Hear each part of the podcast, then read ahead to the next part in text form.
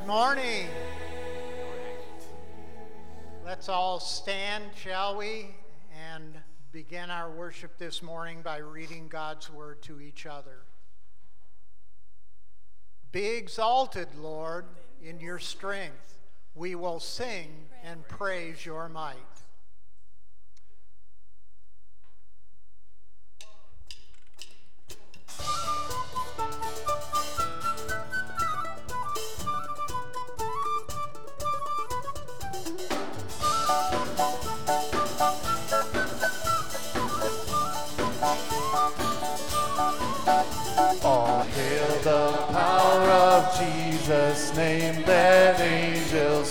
Bring forth the royal diadem and crown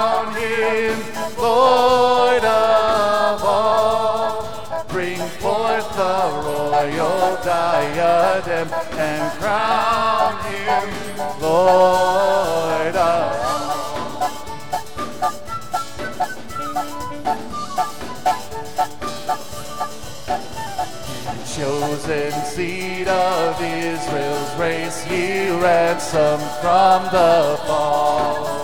Bring him who saves you by his grace and crown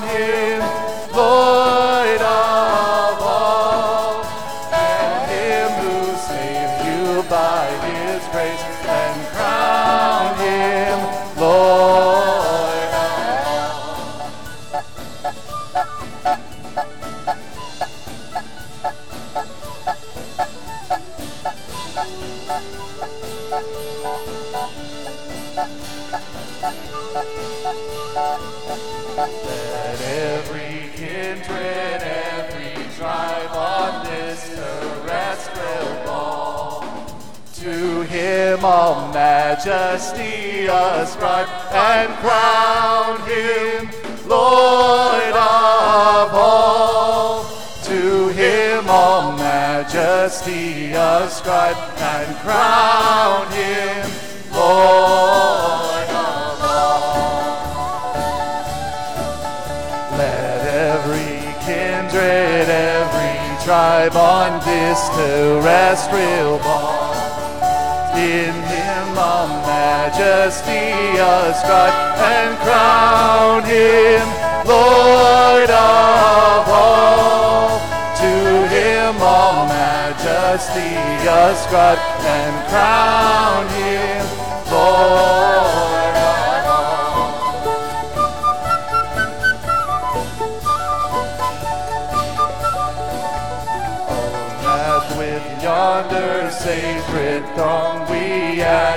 at his feet may fall. We'll join the everlasting song and crown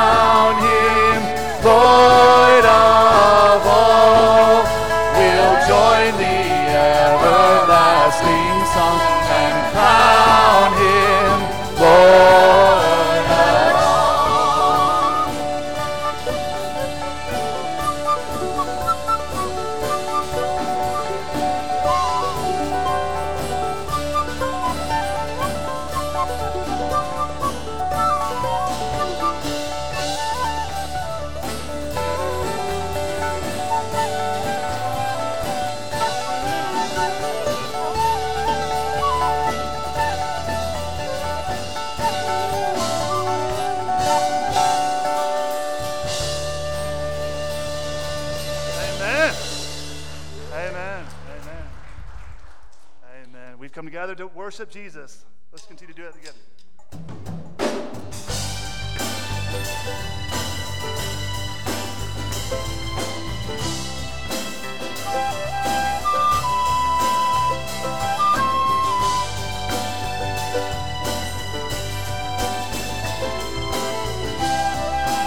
Sing it together. He's coming on the clouds. He's coming on the clouds. Kings and kingdoms will bow down. And every chain will break as broken hearts declare his praise. Who can stop the Lord Almighty? Our God is the lion, the lion of Judah. He's warring with power and fighting our battles, and every knee will bow before him. Our God is the lamb, the lamb that was slain for the sins of the world. His blood breaks the chain and every knee will bow before the lion and the lamb. Oh, every knee will bow before the lion and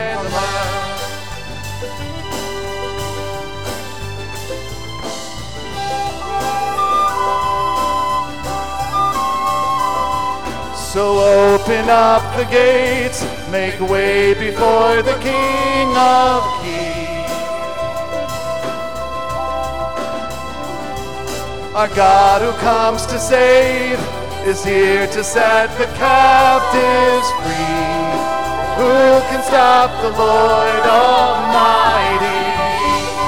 Our God is the lion, the lion of Judah. Roaring with power and fighting our battles, and every knee will bow before him. Our God is the Lamb, the Lamb that was slain for the sins of the world. His blood breaks the chains, and every knee will bow before the Lion and the Lamb. Oh, every knee will bow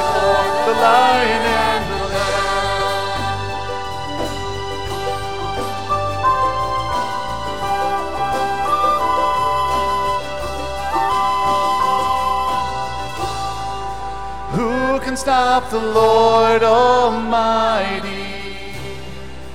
Who can stop the Lord Almighty? Who can stop the Lord Almighty? Who can stop the Lord Almighty? Who can stop the Lord Almighty? Who can stop the Lord Almighty? Who can stop the Lord Almighty? Who can stop the Lord?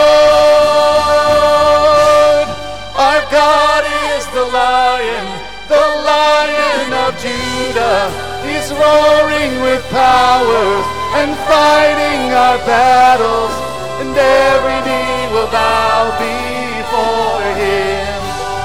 Our God is the Lamb, the Lamb that was slain for the sins of the world. His blood breaks the chains, and every knee will bow before the Lion and the Lamb. Oh, bow before the Lion and the lamb.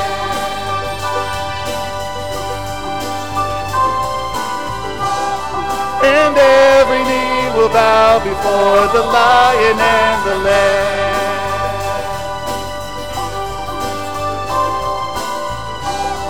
And every knee will bow before the lion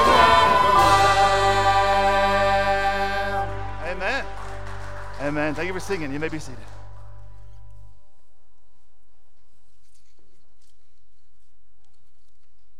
want to welcome everybody to Hebron Baptist Church this morning, and especially we want to uh, welcome our guests this morning.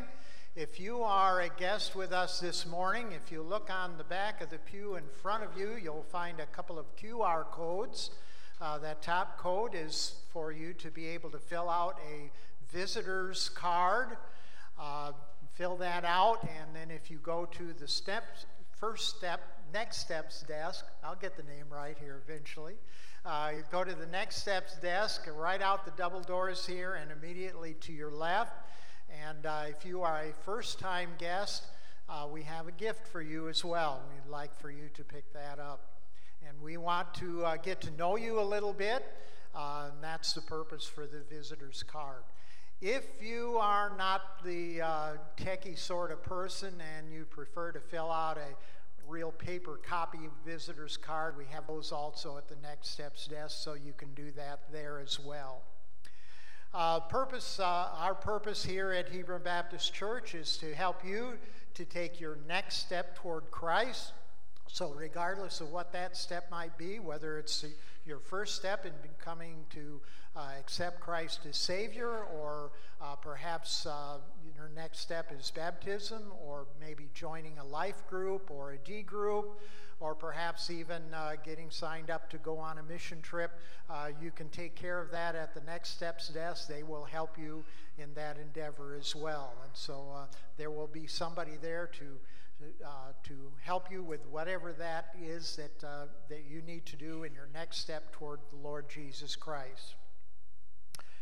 Um, we're going to uh, transition to a time of prayer right now, and we want to pray for uh, our service this morning. We also want to pray for other needs that are uh, either relating to our congregation or just about anything in the world, including some missionaries this morning. So, will you join me in prayer this morning? Father, this morning as we uh, begin to worship here, we, uh, we realize that one of our core values here is engaging worship. And Father, we need to be engaged in worship. We're not here just, uh, just to be entertained. But Father, we are here to worship you. And we want to be engaged in that in, in a 100% way in, in our life here, especially this morning uh, here as we are worshiping together. So, Father, help us to engage in worship in a way that is uh, meaningful not just to ourselves personally, but Father, to you especially, because you are the one that we are worshiping. Uh, this morning, also, we want to uh, keep in prayer uh, the conflict that's going on in the in the Middle East and uh, between Hamas and Israel. And Father, we uh, we pray for the peace of Israel. we don't know how that peace is going to be accomplished. We don't know when, but Father, we know that uh, one of these days the Lord Jesus Christ is going to come and he is going to bring peace, and Israel will, uh, will experience true peace. And Father, we pray for the peace of, of ourselves as well and in our own hearts. Father, uh, grant us peace that uh, even in this world of turmoil, that we will have peace in our hearts, knowing that uh, the Lord Jesus Christ cares for us and has died for us. We also want to lift up Joy Wilson this morning uh, in the return of her lymphoma after uh, 20 years of remission. Father, uh, we, we just pray that uh, you would give her and, and Fred comfort, number one, as they go through this whole situation again. And Father, we pray for your healing hand upon her. Uh, Father, we just pray that you would uh, bring about healing in her, uh, in her body and also uh, in her spirit. For it's in Christ's name we ask this. And Father, we, we know that we have not been the worshipers that we ought to be at all times. And so, Father, we pray that you would, uh, you would, number one, forgive us for the sin of not worshiping you as we should.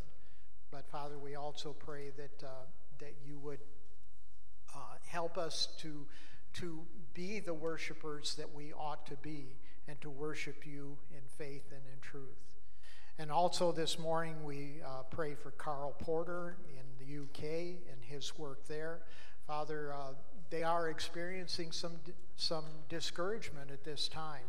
And we pray that uh, you would help them to be faithful and to keep on keeping on. Uh, we know that the work is essential, even though sometimes it uh, may be moving very slowly. And we pray for uh, you to be at work in the lives of those people there, the few folks that they do have who are attending their services. And Father, that, uh, that word might spread and that uh, others might come to know Christ as Savior and join them, and maybe even some, some uh, folks who are already Christians and could step into some positions of leadership there and, and to help others to grow in Christ, that they would join them there as well. And Father, we pray that you would uh, give them Christian friendship and encouragement in each and every uh, day as they, uh, as they seek to serve you there in the United Kingdom. Father, we ask all of these things in the name of our Lord Jesus Christ. Amen. Hear the word from the Lord. For the word of the cross is foolishness to those who are perishing, but it is the power of God to us who are being saved. For it is written, I will destroy the wisdom of the wise, and I will set aside the intelligence of the intelligent. Where is the one who is wise? Where is the teacher of the law? Where is the debater of this age? Hasn't God made the world's wisdom foolish? For since in God's wisdom the world did not know God through wisdom, God was pleased to save those who believe through the foolishness of what is preached.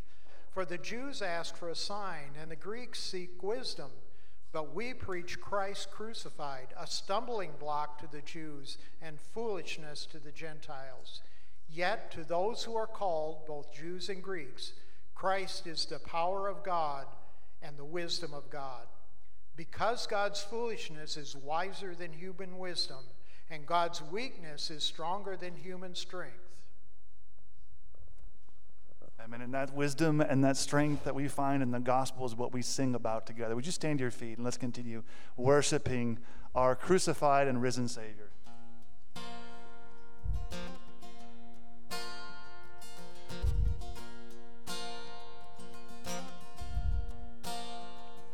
Years I spent in vanity and pride, knowing not my Lord was crucified, knowing not it was for me he died at Calvary. By God's word at last my sin I learned. And I trembled at the law I spurned, till my guilty soul imploring turned to Calvary.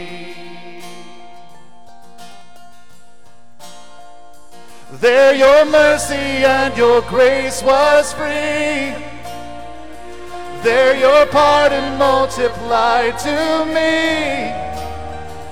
There my burden so found liberty at Calvary.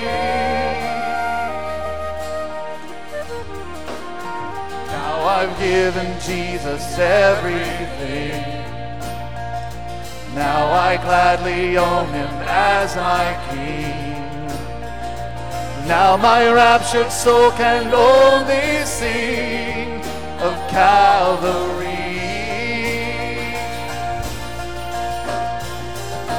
There your mercy and your grace was free. There your pardon multiplied to me. There my burden so found liberty at Calvary. There your mercy and your grace was free. There your pardon multiplied to me. There my burden so found liberty at Calvary.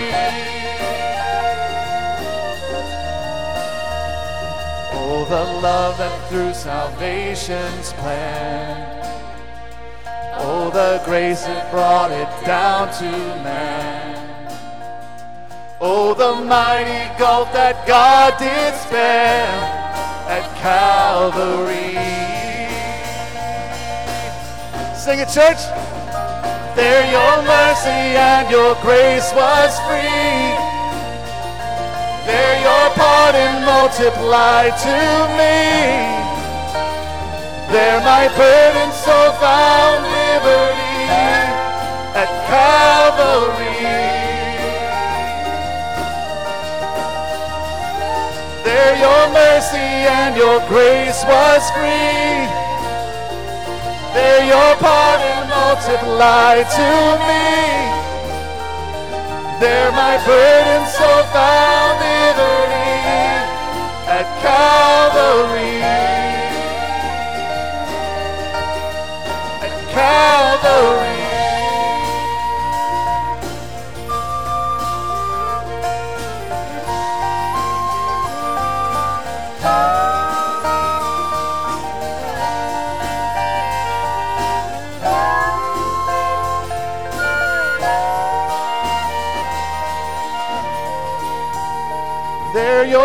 Mercy and your grace was free. There your pardon multiplied to me. There my burden so found liberty at Calvary.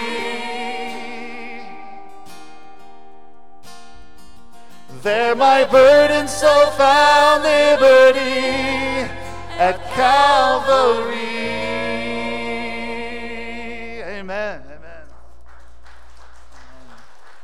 And as we continue singing together, let's make this our prayer that we would see and hear Calvary, that we would hear and believe the gospel and be changed by it.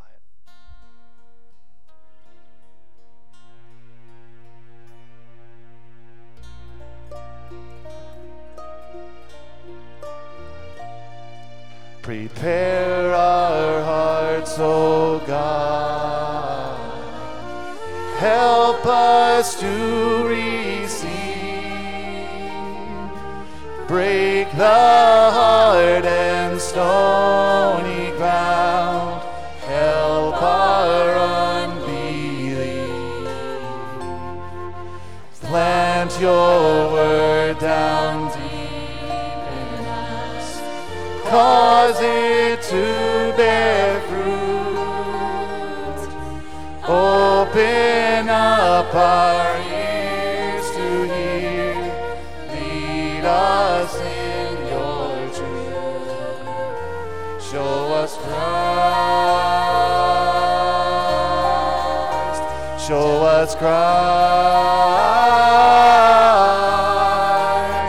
Oh God, reveal your glory through the preaching of your word until every confesses Christ is Lord.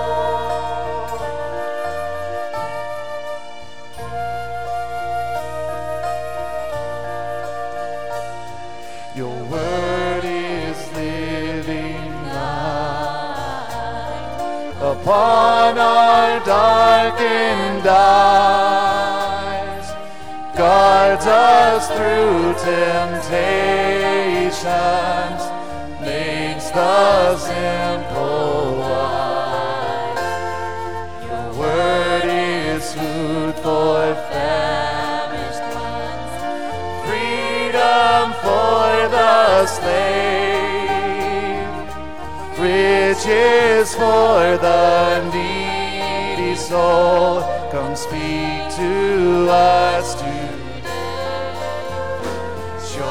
Christ. Show us Christ. Oh God, reveal your glory through the preaching of your word until every heart confesses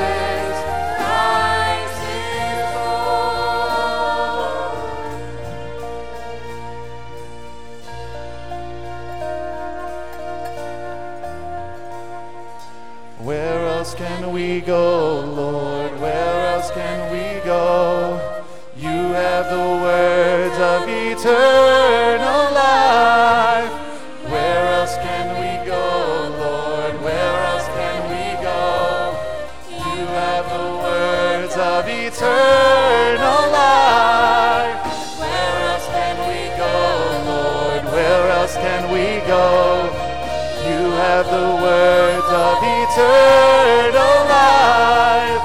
Where else can we go, Lord? Where else can we go? You have the words of eternal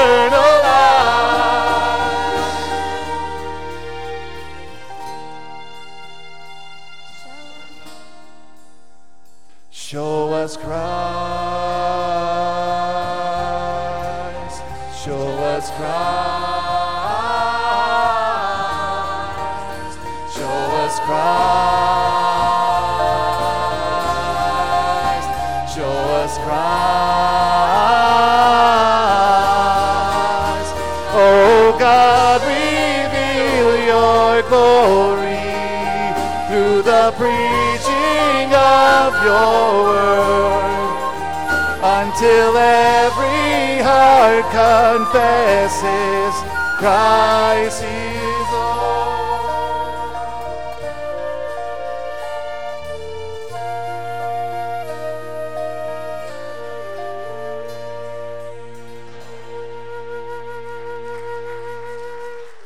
Then maybe so. You may be seated.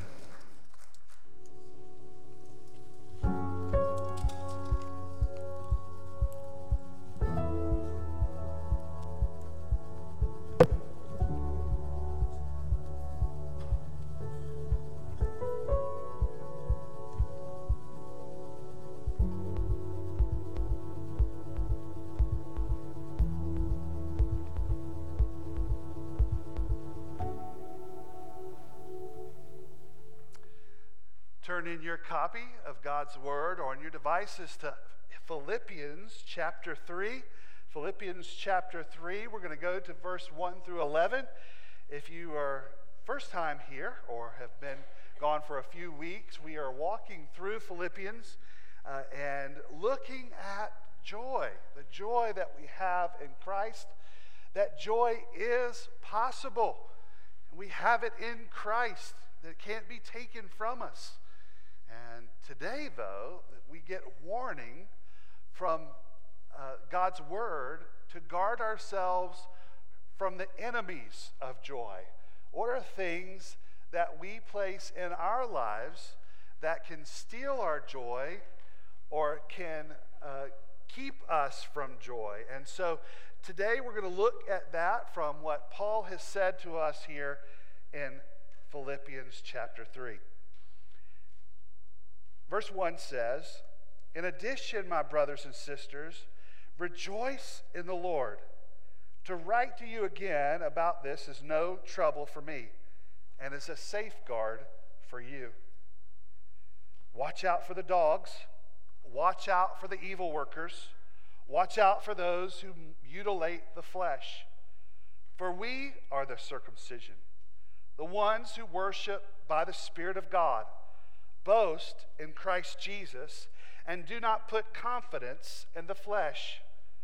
Although I have reasons for confidence in the flesh, if anyone else thinks he has grounds for confidence in the flesh, I have more. Circumcised on the eighth day of the nation of Israel, of the tribe of Benjamin, a Hebrew born of Hebrews, regarding the law of a Pharisee, regarding zeal, persecuting the church, regarding the righteousness that is the law, blameless. But everything that was gained to me, I've considered to be a loss because of Christ. More than that, I also consider everything to be a loss in view of the surpassing value of knowing Christ, Jesus my Lord. Because of him, I have suffered the loss of all things and considered them dung, so that I may gain Christ be found in him, not having a righteousness of my own from the law, but one that is through faith in Christ, the righteousness of God based on faith. My goal is to know him and the power of his resurrection and the fellowship of his sufferings, being conformed in his death, assuming that I will somehow reach the resurrection from among the dead.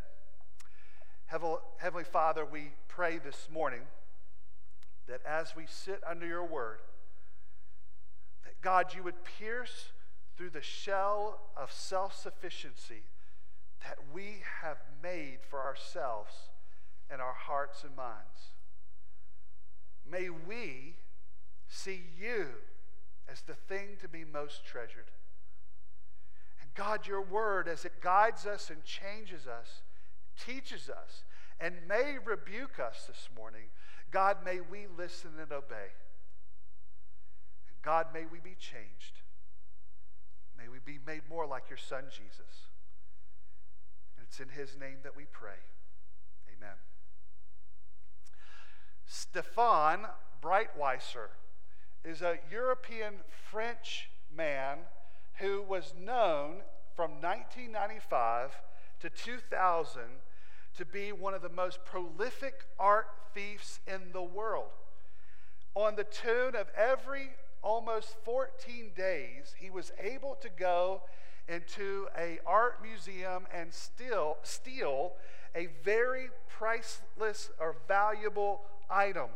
Over that span, he stole over 1.4 billion dollars worth of art.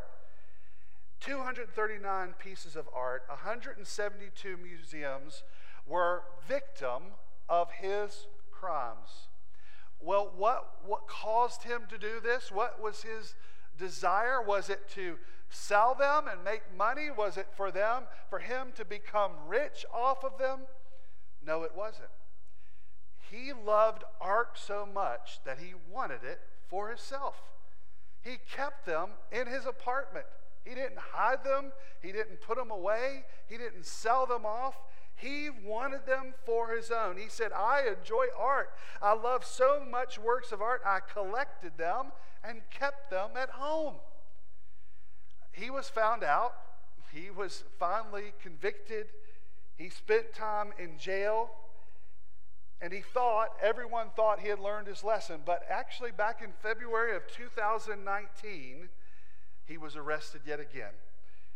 He found, resumed, had several million dollars worth of Roman coins that he had stolen from a nearby museum.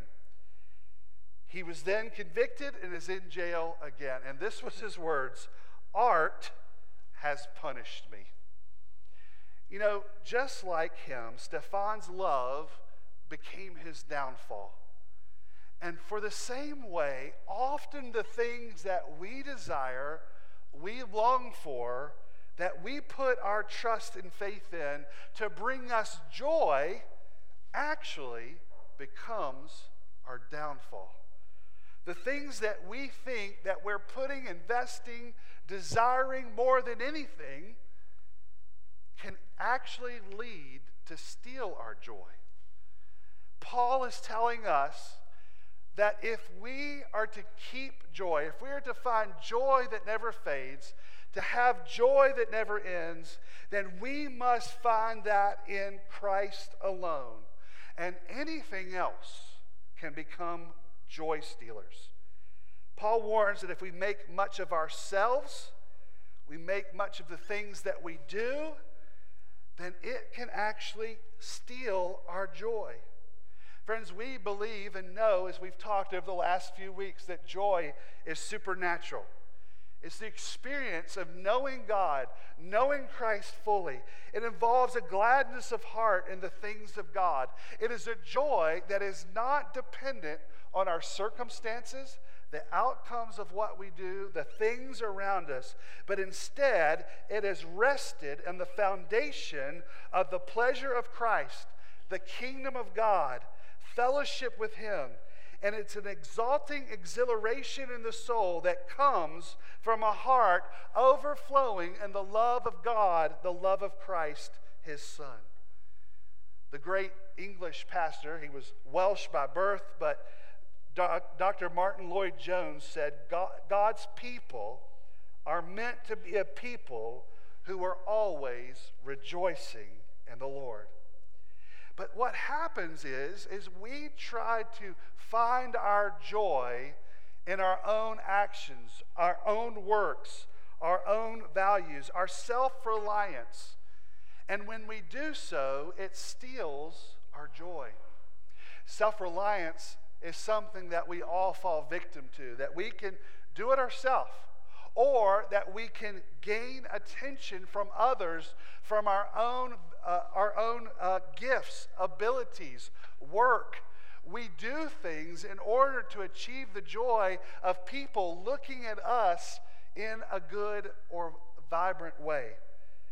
This self reliance can turn into a perfectionism perfectionists that we think that if we do everything and everything looks right on the outside, then the attention of others will breed joy in us and that it will be lasting. Maybe the example of this is maybe someone that you know, a, a very high achieving, put together person. Maybe it's a woman who, who lives the type of life who, uh, who many would emulate and congratulate. She's self manicured and fit. She is, has a house that's impeccable. She bakes from scratch. Her children are polite. She's always prepared at her Bible study lesson. From all outward appearances, her life, her accomplishes, are breeding in her the approval from others that she desperately craves. But what is not always obvious when we look at people who are perfectionists is what they struggle with internally, how they feel on the inside. Is their self reliance and perfectionism, what is it doing to their soul? What kind of fruit is really being produced? Well, I've talked to many of these people, and these fruit are many actually fruitless anxiety, fear, shame, discontentment because they're afraid if just a crack is shown, if they fail at one thing or they slow down in another thing, people are going to think less of them. They're not going to see them as perfect anymore. They're not going to get the attention that they want. What joy and privilege it is to speak to those type people and to speak to all of us today that instead of looking at joy and our own self reliance and perfectionism, instead, we can find hope in the gospel of Jesus. It is there and only there that we can find true and lasting joy. Friends, do you tend to trust in your own abilities and achievements other than the Lord? Do you find yourself justifying your own value or worth at work or school or in your circle of friends? Friends, the joy that you're seeking will not last. And the only joy that will last is not in chasing perfectionism, not seeking the approval of others, not striving to be noticed, but a lasting joy will only come from being known and knowing Christ. In this passage, Paul identifies two joy stealers that we will look at, and then we will look at the hope that Christ brings to give us joy.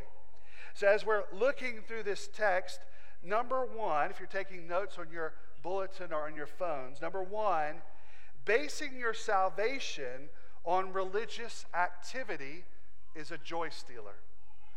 Basing your salvation on religious activity is a joy stealer.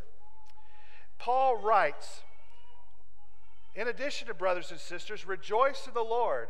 To write to you again about this is no trouble for me because it is to safeguard you.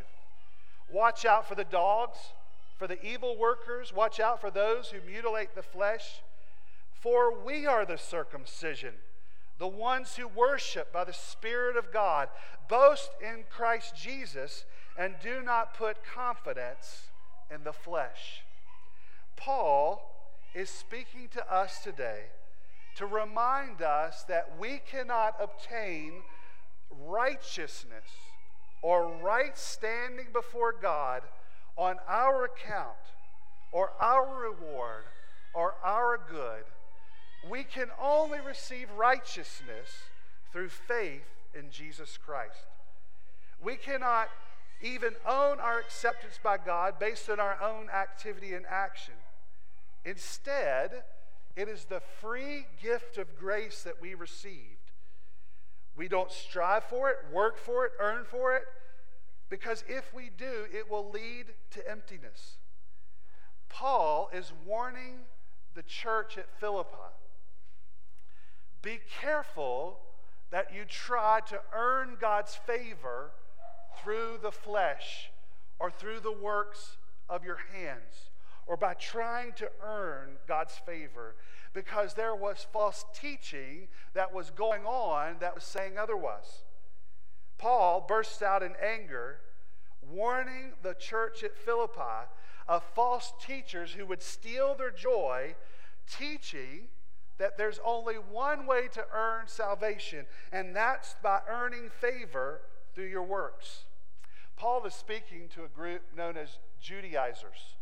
These Judaizers were Jewish people who were to say that they would claim Christ as Messiah, but mandated for salvation, you must still keep the Mosaic law. So they were saying to Gentile Christians, you need to be circumcised in order to be saved.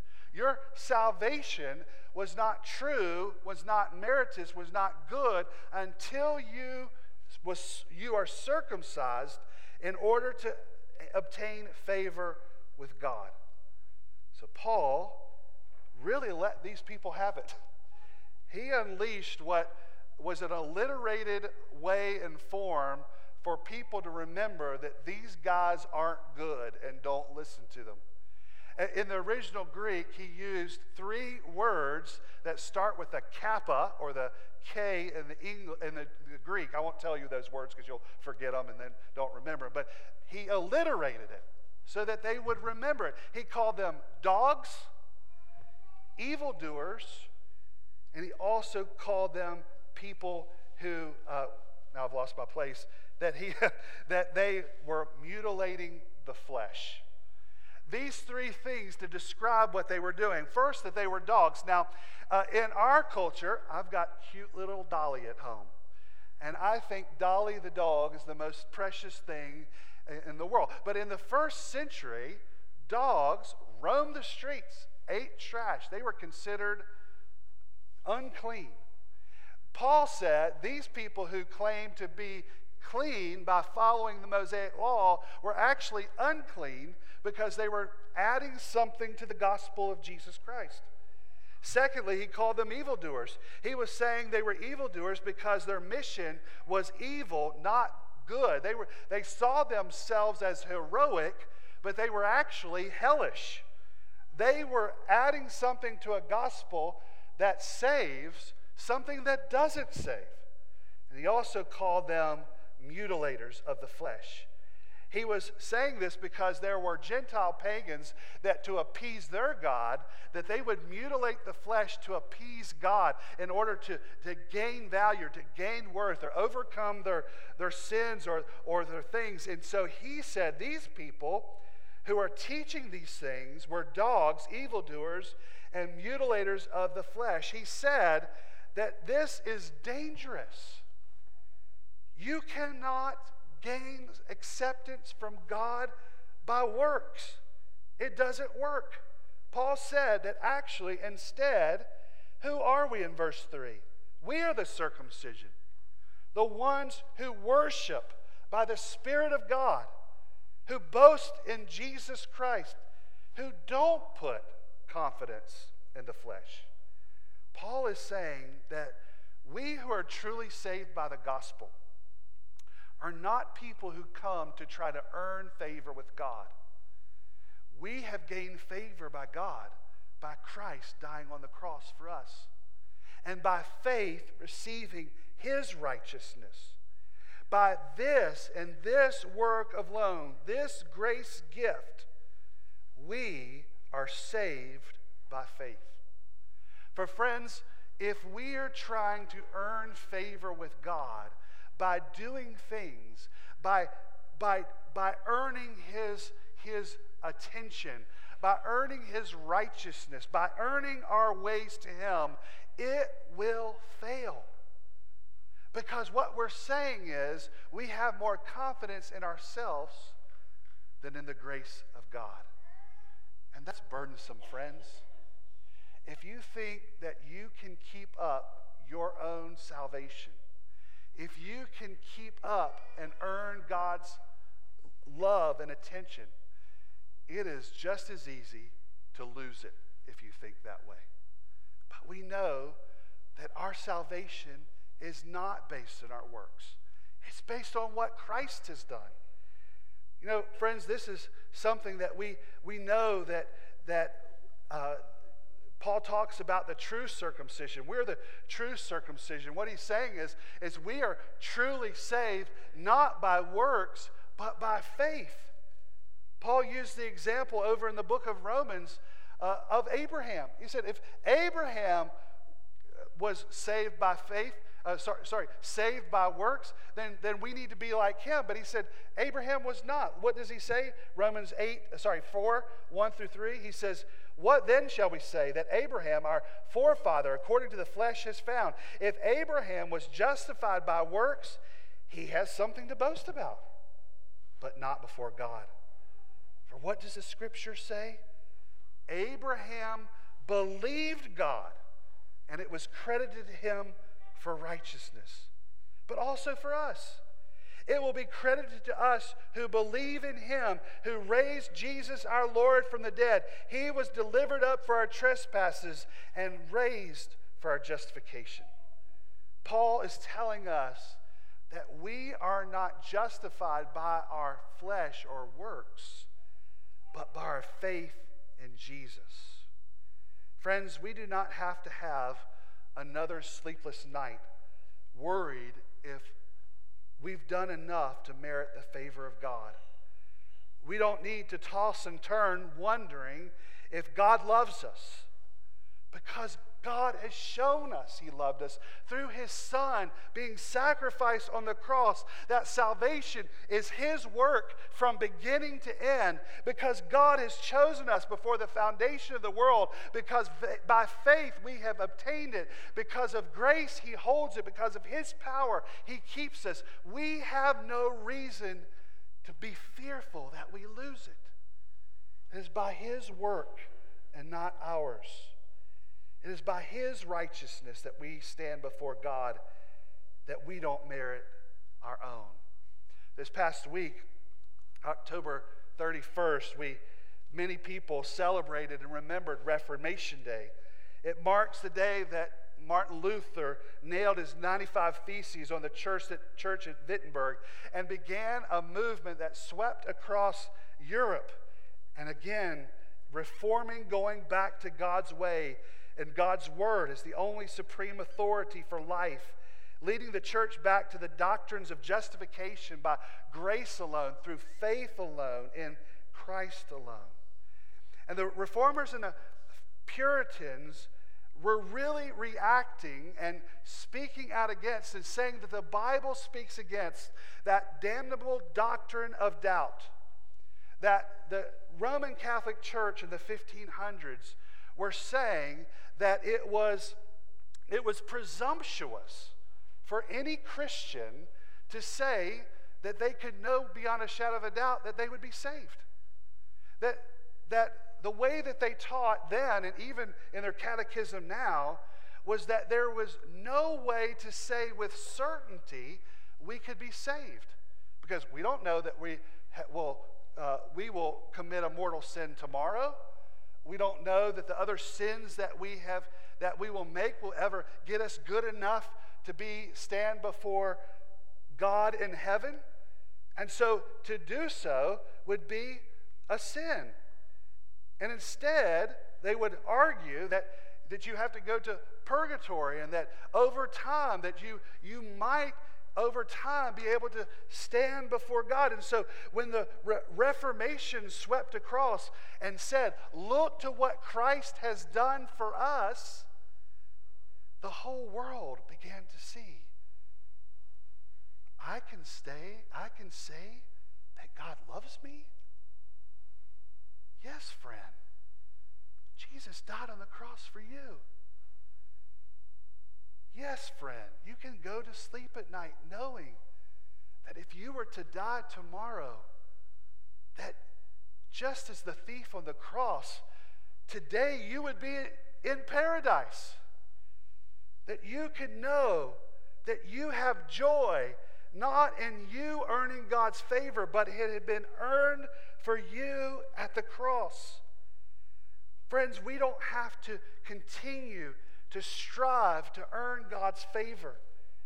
Maybe you were raised that way. Maybe you kind of had that ingrained in you that you need to follow all the right rules, get the best grades, be involved in all the extracurricular activities, head up group projects so that you know that it was done right, that you know that you want to make your parent proud by doing everything they wanted you to do that you wanted the teachers to say, Boy, it was a joy to have you in class. All of these things that you were saying, I want to build my resume. I want to make sure that God accepts me. Well, friends, Jesus says, Come to me. My yoke is easy, my burden is light. Come to faith. See what I've done for you on the cross. Be relieved by the pressure that is building on you. Know that you don't have to, to earn my love. Instead, by faith, be loved by me. Friends, don't allow the joy stealer of religion or good works steal the joy and know that you can be found in him based on his righteousness and his work. Secondly, Paul warns us that basing your worth on the rags of your work is a joy stealer. Basing your worth on the rags of your work is a joy stealer. Uh, at the end of verse 3, it says, Do not put confidence in the flesh. Although I have reasons to have confidence in the flesh, if anyone else thinks he has grounds for confidence in the flesh, I have more. Circumcised on the eighth day, on the of the nation of Israel, of the tribe of Benjamin, a Hebrew born of Hebrews, regarding the law of a Pharisee, regarding zeal, persecuting the church, regarding the righteousness, that is the law, blameless. But everything that was gained to me, I have considered to be loss because of Christ. Friends, we cannot base our own value and self worth based on anything other than the worth of Christ and of God. When we try to achieve and base our worth on ourselves, it becomes a stealer of joy. Paul here is accounting to us his salvation and conversion. And he expressed it in accounting terms. He used it as an accounting uh, way in a T square. On the left side was his ass- assets, on the right side was his liabilities. And he said that if I were to gain favor or worth or value, look at all of these things that I consider gain. Look at these, all these things that are assets to me. Do you find yourself doing that in your relationships in life? That you look to value your own worth and standing on all these things that you build your life on? Paul said that if he had anyone to base his confidence in the flesh, he could do it. We know Paul. Paul was taught in the, the, the most uh, prestigious uh, schools. He, he was one of the greatest Pharisees. And then he gives his resume. I could do this. I'm the, I'm, I have the best ritual. I was circumcised on the eighth day. I was born of Israel, my ethnicity. I can be proud of being a, the people of God. I was his rank, he was of the tribe of Benjamin. He upheld the rules and rituals and the laws. He of the law, he was blameless. He believed he was zealous. He was zealous for the way. He was passionate about things. So he said, Forget about the things that I've done. Look how passionate I am about fulfilling them. Obviously, this is something that makes me of value and of worth. But every deposit that Paul thought he was making into his account, in the presence of God, he knew it was just one more debt he said that actually all of these things I now consider rubbish. Off color here in the CSB, dung, excrement. All of this that I had thought that I was building my value, my worth, my attention, all the things that I thought that I was building for my gain, I now realize it was loss. Because we realize that the things that we build our value on are really worthless in the end. Our hearts and minds often are consumed by the fear of man, meaning that we are more concerned about what other people think about us than what God thinks about us. Students, don't you worry about how you dress and how you behave in the classroom in order to impress others? Parents, aren't you more concerned often about how other parents think about your parenting than about how you're actually discipling your children? Friends, don't we often value, build our value on your achievements, sometimes in sports, our sales numbers, our degrees that we've earned. And in all of these things, we think we're building something for ourselves that give us joy. But Paul says these are all rubbish because we understand that these self reliant things can't bring us joy because they're fleeting, they're failing. People disappoint us, we disappoint ourselves. We know that we fail. And if we're honest with ourselves, these things are actually stealing joy because they're not in Christ. If you will admit that the same spiritual self reliance can breed a sense of superiority over others and easily feed our feelings of insecurity. Have I done enough? Am I good enough? Am I enough? What immense freedom we find when knowing that we do not have to work to earn God's favor. Isn't it good to know that our failing perfectionism is covered by the blood of Jesus? Charles Spurgeon observed when we come to Christ, whatever we have to trust to, we must put away. We must write it on the other side of the ledger. We had entered it as gain, now we must set it down as a loss as if no value whatsoever. It is a loss if I shall attempt to trust any less in Christ. Grace leads a man to renounce his most prized and boasted privileges for Jesus' sake. Brothers and sisters, quit allowing the things that you boast in to steal your joy. The only way for your joy to remain is to boast in Christ, Him crucified. Make Him your prized possession. So that if all of those things were taken away from you, you would realize that they were worthless and you were left with what brings you unspeakable, unending joy Jesus Christ. In Him you are valued. In him you're a child of the king. In him you're co heirs. In him you'll be resurrected from the dead. In him you will be glorified. In him is all joy.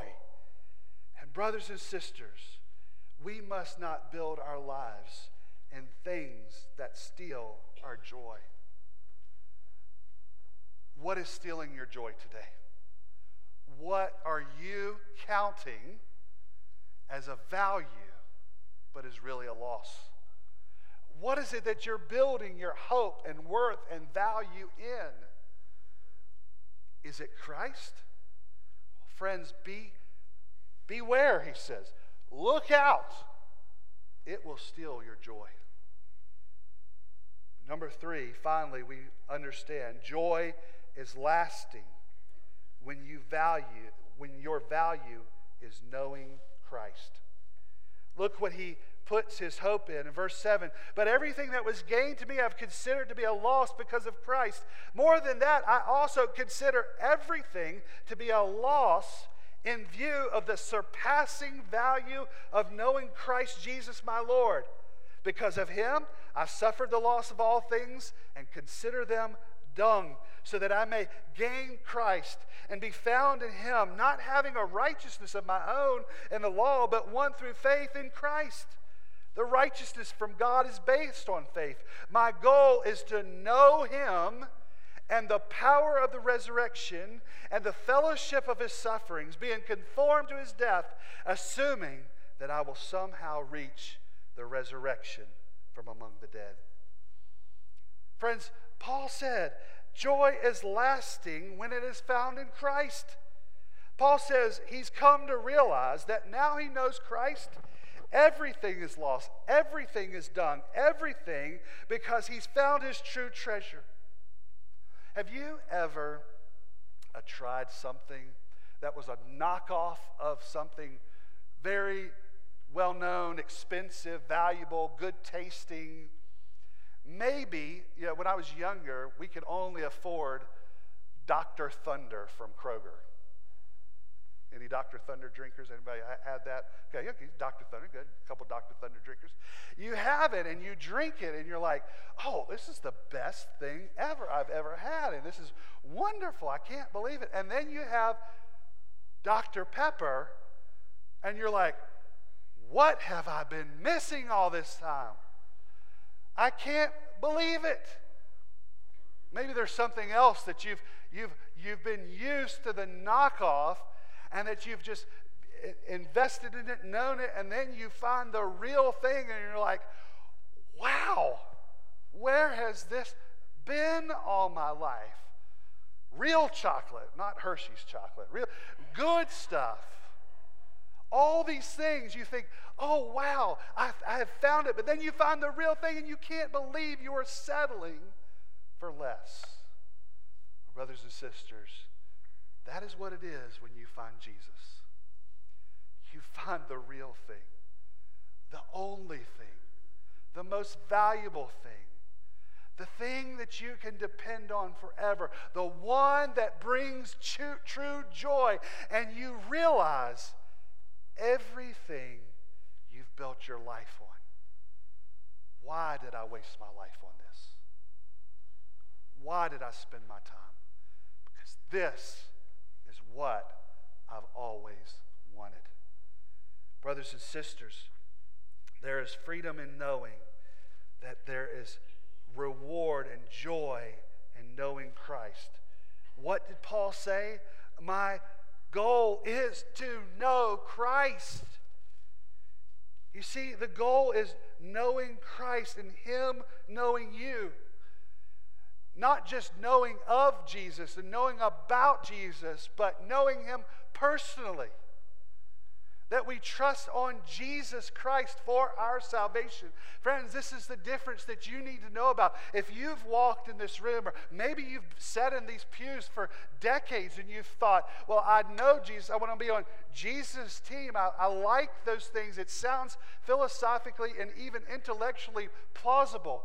But, friends, do you know Jesus as Savior and Lord? Do you know Him personally? Have you said, There is no hope for me in salvation except for an alien righteousness, Jesus' righteousness being placed on me to stand before a loving God, that I may be accepted and loved? to know that there is no way to, to be forgiven or, or come to salvation except for what Jesus lovingly, by grace, coming to me, changing my heart so that I might know Him and know Him personally. That I can live for Him, know Him, walk with Him, grow in Him, be like Him, and serve Him.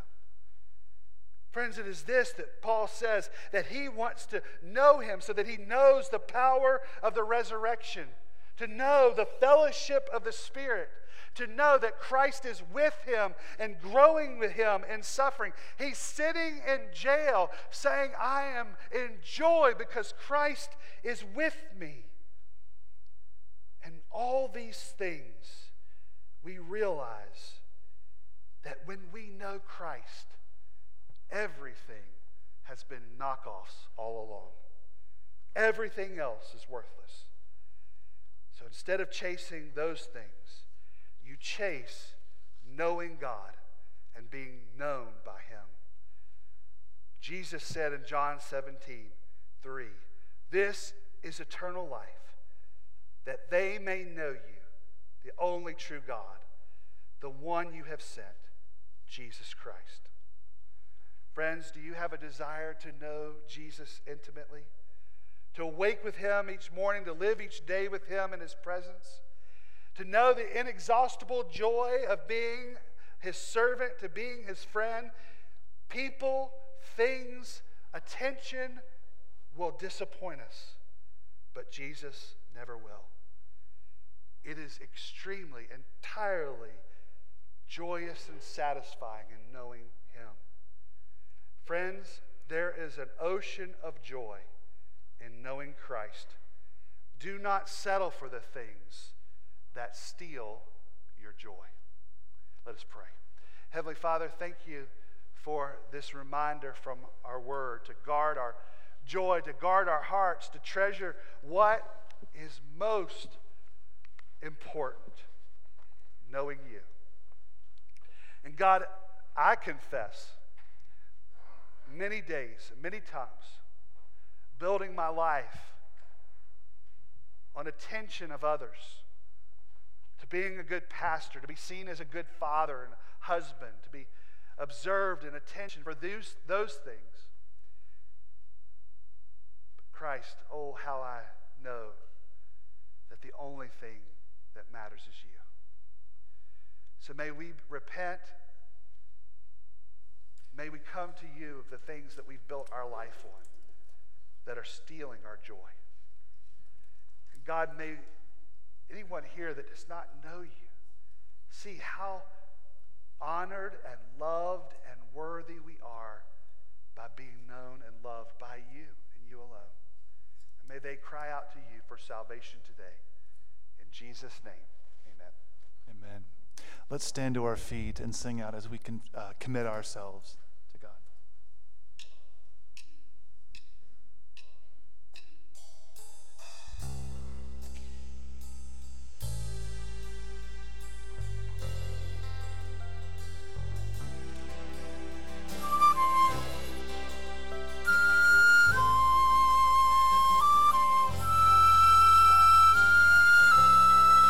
Your will be done, my God and Father, as in heaven, so on earth.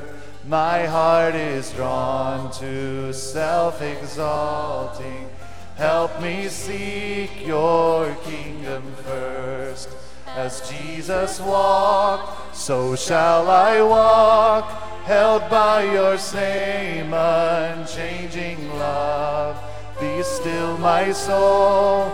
Oh, lift your voice and sing. Father, not my will, but yours be done.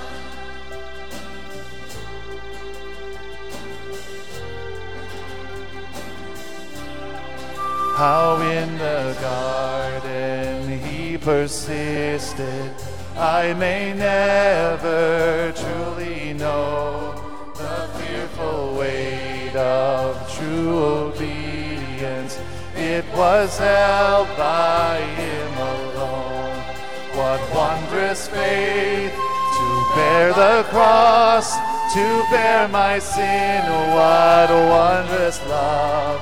My hope was sure when there my Savior prayed, Father, not my will, but yours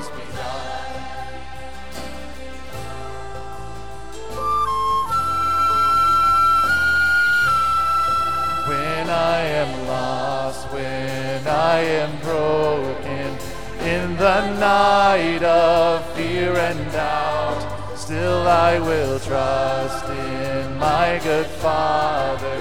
Yes, to one great King I bow. As Jesus rose, so shall I rise in ransom glory at the throne. My heart restored all your saints I sing. Father, not my will, but yours be done.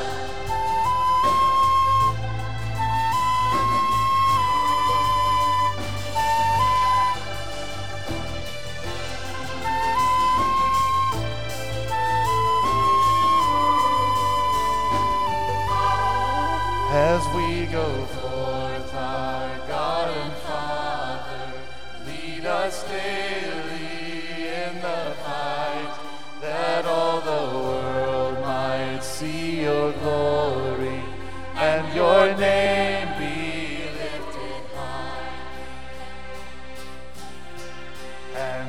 this name we overcome, for you shall see us safely home. Now, as your church, we lift your voice and pray, Father, not my will, but yours. And in your name we overcome, for you shall see us safely home.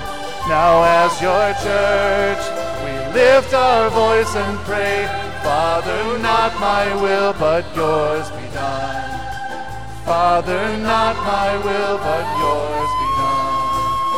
Father, not my will, but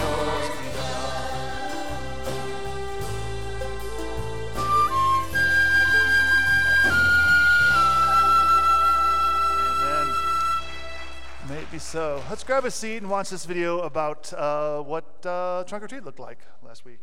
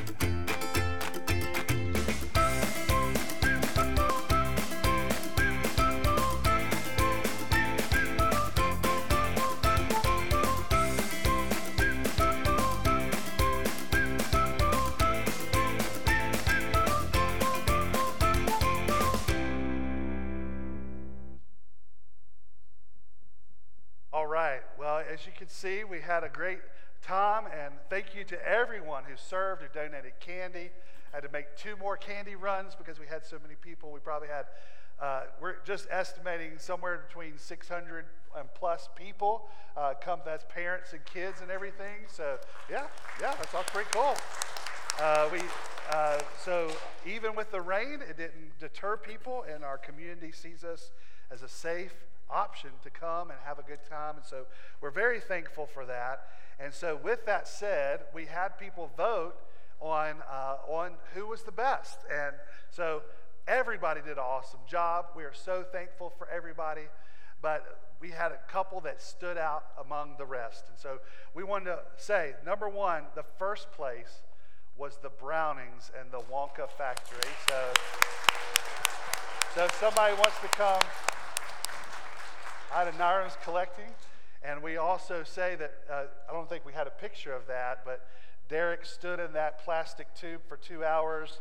And, uh, uh, and so we are thankful that he earned that. There, oh, there we go. Yep. Second place, our mad scientist, Clarissa.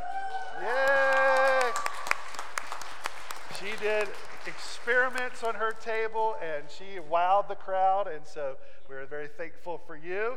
And finally, the Ralph siblings. So, who wants to collect this? Y'all have to fight each other over it for the Zelda uh, themed one. So, we're thankful for them. It was awesome.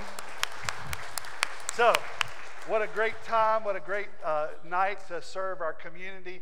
And I had so many people come through. And so, uh, just so you know, some people didn't know, and of course, it was crazy. Each bucket had a, had a gospel track, and they, uh, the first 100 had free Canes kids things. And then when they came by our table, they got invitation to our Christmas activities. And so we really did a good job of trying to connect them to the next event. And uh, so we hope that the, that produces fruit for us. So we're grateful to do that. A couple quick things before we close. Um, guests, if you're here, we're glad that you're here. We hope you do take your next step in connecting with us more. If you have not done that QR code, do that now. Or if you want to do the paper one, you can go to our Next Steps desk, which is through the double doors to the immediate left.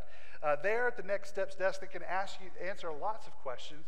We hope your next step is in a life group. Uh, they meet throughout the week or on Sundays, and we'd love for, for I know they'd love for you to be their guest this week as they meet. So uh, go there, find out more about life groups and, or D groups, and uh, see how you can connect. But this is a way for us to know how we can serve you better. Uh, we have begun a starting point new members class. We've always uh, had the first meeting. Uh, we have time for two left. So if you would like to come and know more about joining Hebron Baptist Church, its ministry and mission, go by the Next Steps desk and sign up, and we'll see you next week. And we'll make sure, Kit, you caught up from this first session, but we'd love to have you. Tonight, most importantly, is our time with Dr. Chuck Lawless, Spiritual Warfare Conference. This, he is the expert on, on spiritual warfare. And just so you know, uh, spiritual warfare is real.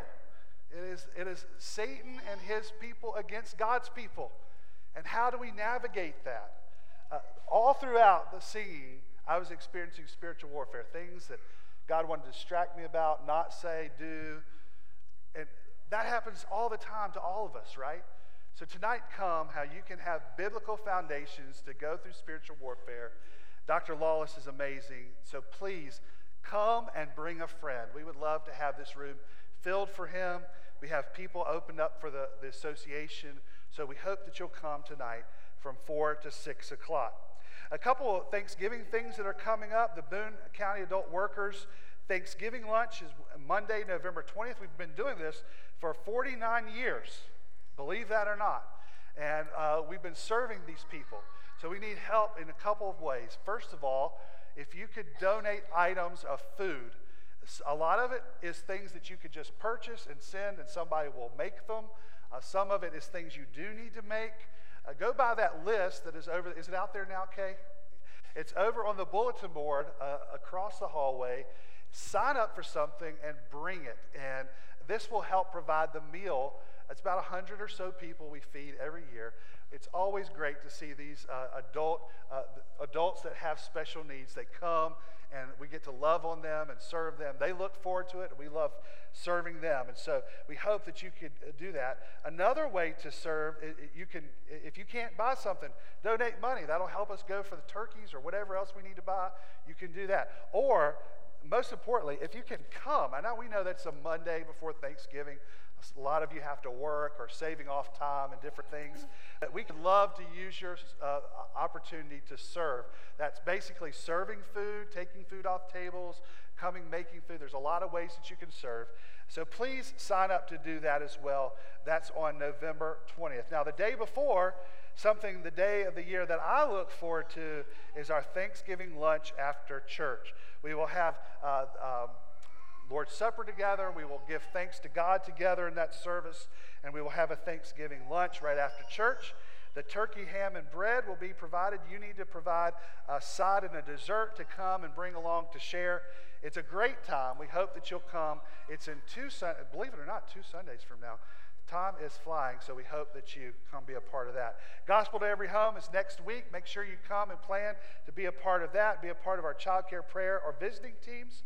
Uh, Abundant Life uh, Food Pantry needs instant mashed potatoes this month.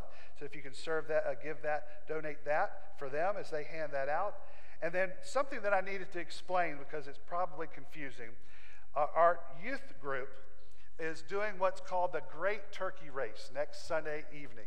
Now, what is this? Well, they are collecting food for families over at Conner High School for Thanksgiving. And they have a specific list, but the way that they get this food is by a race, kind of two teams doing a scavenger hunt. If you would like to provide some of these items uh, and say, hey, you can come by my house and uh, I'll have these items ready for you, out on the, is it out on the table? Out on the table across the hallway, just write your name and address and what one of those items you know that you'll have laying. Hopefully, they're already laying around your house. They're in your pantry, maybe they're in the back corner or something that you don't mind giving or picking up between now and then. But help our youth out. It'll be a fun evening, a scavenger hunt, but they need your help to do it. So if you write your name, say, hey, you can come by our house. We'll be around that time, and uh, we'll, be, we'll be glad to give you those items if you come by. Okay, hopefully you understand that. If you have questions, Thank you. November 12th. Next Sunday is when that's happening, not in December. Thank you. And if you have any questions, see Kyle. He will explain it. I'm doing it in a quick manner, but hopefully you, he will explain it. But basically, if you have items and are willing for the youth to come to your door and you say, here's a can of corn, don't throw it at them. Just, you know, just hand it to them. All right. I think those are all. Oh, one last thing. This Thursday, the 9th, is a special day because we have not one but two important birthdays.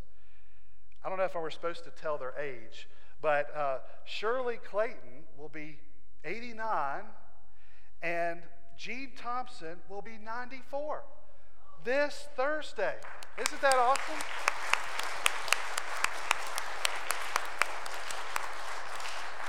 Gene, Gene, did I get that right? Is it 94 or 49? I'm sure. 49. Okay, that's what. Well, let's let's sing happy birthday to we'll say to Shirley and Gene. Okay. Happy birthday to you. Happy birthday to you. Happy birthday, Shirley and Gene. Happy birthday to you.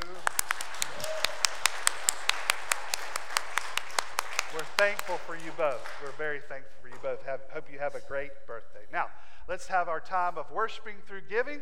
Let's go to the Lord in prayer. Heavenly Father, thank you for the opportunity to sing the gospel, hear the gospel, proclaim the gospel, and now we give as we for the gospel's proclamation to the ends of the earth. We're thankful for the opportunity to be generous as you were and to give of our finances for the good of the gospel. May we be faithful in this and may you bless what is given today. In Jesus' name, amen.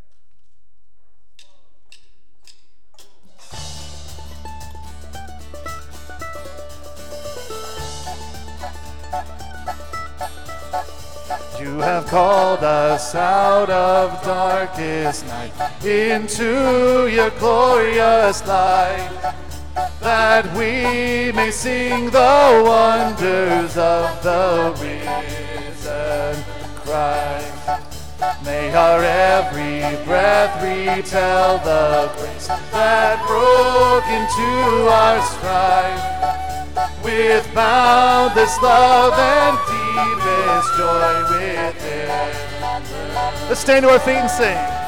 May the peoples praise you.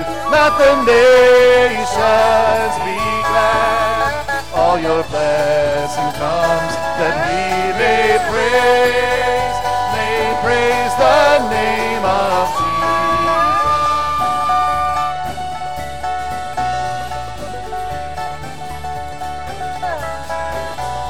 All the earth is yours and all within. Each harvest is your own. And from your hand we give to you to make Christ known. May the seeds of mercy grow in us for those who have not heard. May songs of praise build lives of grace to spread your. May the peoples praise you. Let the nations be glad.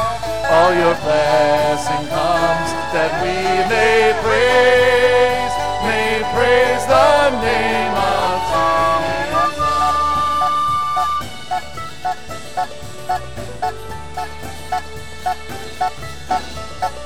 This our holy privilege to your praises and your name to every nation, tribe, and tongue, your church proclaim. May the peoples praise you. Let the nations be glad. All your blessing comes that we may praise, may praise the name of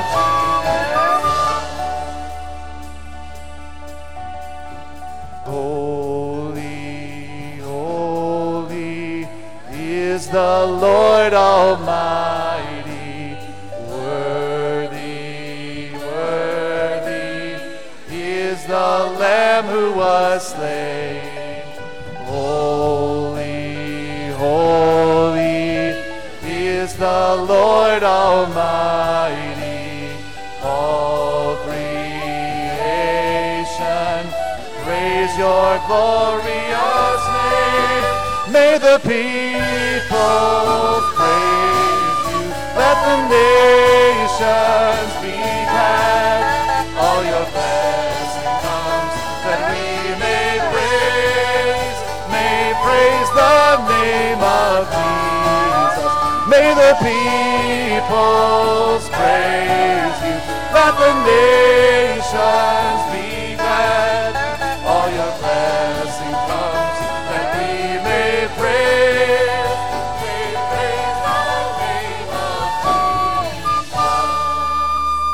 A great week.